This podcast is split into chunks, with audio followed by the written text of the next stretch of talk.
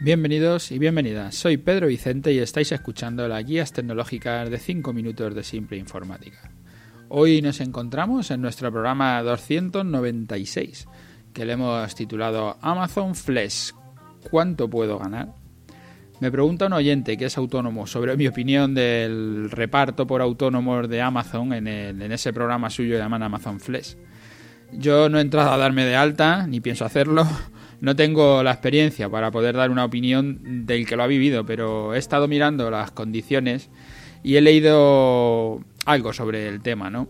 Para contar a todos los que, no los que no estéis al día, los que no sepáis qué es ese Amazon Flex, la cosa es que Amazon, eh, la, empresa de las cinco primeras que, de, las que cotizan en bolsa, de, las que de las más grandes del mundo, eh, está intentando hacer como Uber, pero en el entorno de la logística, del transporte, de la distribución. Busca autónomos con coche propio que estén trabajando ya, que tenga, que estén pagando sus autónomos y sean pintores, fontaneros, abogados, le da igual, que simplemente con que ellos estén pagando sus autónomos y estén facturando por sus negocios, pero que tengan tiempo libre, huecos en los que no tienen trabajo y que quieran tener un ingreso extra. Esta es la forma como nos lo vende Amazon. Les da la oportunidad de repartir los paquetes de Amazon en los horarios que quieras, pero siempre en bloques mínimos de dos horas y te pagan 28 euros por el bloque, como dicen ellos, o 14 euros a la hora, donde tú pones el coche, tú pones tu pago de autónomos, tú pones todo lo que tengas que poner, tú pones tu tiempo y tú pones tu trabajo, por esos 14 euros la hora. Ahora vemos como yo pienso que hacen el, la situación, porque no es que paguen por hora. La ventaja es que tienes una app donde indicas cuándo estás disponible, cuándo son esos tramos de dos horas que quieres dedicarle a, Amazon y dónde estás. Y la app te muestra las direcciones de destino e incluso rutas, si quieres, hace un poco por de GPS te pasas a recoger los paquetes en alguno de los centros lo que tenga Amazon o que está abriendo de los que tiene abiertos, escaneas el paquete para saber los paquetes que te llevas y te los llevas para la entrega y la misma app te dice lo que has ganado, te va diciendo cuánta pasta estás ganando. Para Amazon, pues es tener mucha gente entregando paquetes y son responsables de los paquetes que entregan, o sea que cada uno se responsabilizará de aquellos paquetes que ha escaneado y ha sacado de, de sus, de sus almacenes. Ya lo tienen en marcha en Estados Unidos y en, Inglaterra, en, eh, bueno, en todo Yuca, en todo el Reino Unido, y les da ventajas al entregar paquetes con más flexibilidad y para el que trabaja es utilizar tiempo muerto para sacar algunos ingresos. Es un trabajo garantizado, que seguro que hay trabajo porque tienen muchos paquetes que, que repartir. Lo podemos analizar desde varios puntos de vista, ¿vale? Ahora entro un poco lo que me preguntabas de cuánto puede ganar, ya te digo que, no lo sé, pero yo he hecho aquí unas cuentas que te cuento. Desde el punto de vista del autónomo, y lo podemos mirar desde el punto de vista de lo social, de cómo va a afectar al resto de puestos de trabajo o a la sociedad, ¿no? Pero desde el punto de vista del autónomo.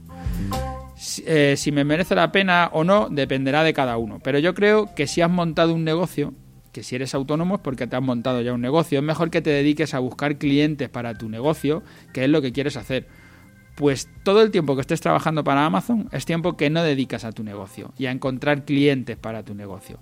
Que si tienes tiempo es porque te faltan clientes.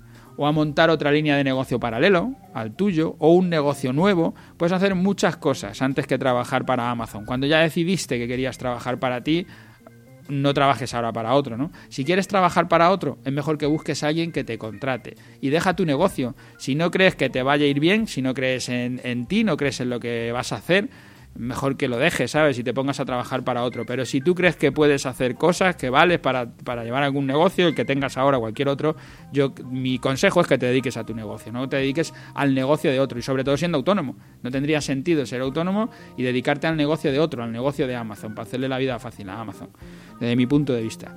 Y si tu trabajo es muy estacional y estás unos meses o unas horas libres, Insisto en la misma idea de buscar algo para tu negocio, pero si quieres puedes probar en Amazon, aunque, esto es lo que me preguntabas, con 14 euros la hora y tú pones todos los gastos, creo que los ingresos van a ser muy pocos.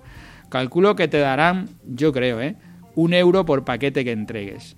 porque ellos más o menos estarán pagando o cobrando a dos, o sea que te podrán llegar a dar los dos, pero bueno, yo calculo que te den un euro por paquete y tendrás que entregar 14 paquetes a la hora.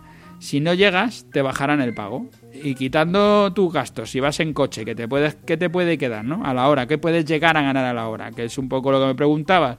Yo calculo que puedas ganar como 5 euros la hora.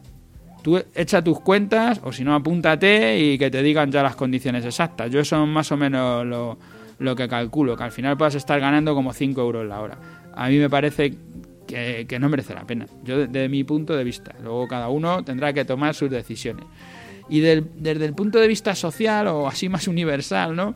¿Es bueno o malo que cualquiera pueda repartir, paquetes en sus ratos libres? Para la empresa que contrata parece bueno, se quita la carga de los empleados, de los salarios, de las ventajas sociales, de todo lo que hay detrás y esto es la ley de la jungla. Ahora cada uno que se busque su vida. Para los que están en este trabajo a jornada continua, parece una competencia un poco desleal y que sus salarios pues, pueden acabar resintiéndose, ¿no? Tú eres un trabajador de, seguro, aunque ya son autónomos, creo, casi todos, o de otras compañías que no lo son, que están contratados. Y claro, de repente te entra una competencia, gente que no está nunca en el sector y que no va a estar, pero que quieren tener dos horas ocupadas. Ah, que un estudiante le puede ayudar, porque no sé qué, todas esas cosas que cuentan, ¿vale? Me parece muy bien. Pero en el fondo, a los que ya están trabajando, eh, van, sus, salarios siempre se pueden resentir y sus condiciones laborales. Pues te supongo que ahora tendrán mejores condiciones que las que ofrece Amazon, porque si lo que está ofreciendo Amazon es mejor que lo que tienen todos los repartidores en España, Amazon se, se llenará de repartidores y todas las demás empresas se le irán. O sea que supongo que lo de Amazon son las peores condiciones de todas las empresas de reparto que están trabajando en España. Porque si no es así, se irán a Amazon. Yo, eso me parece que es evidente.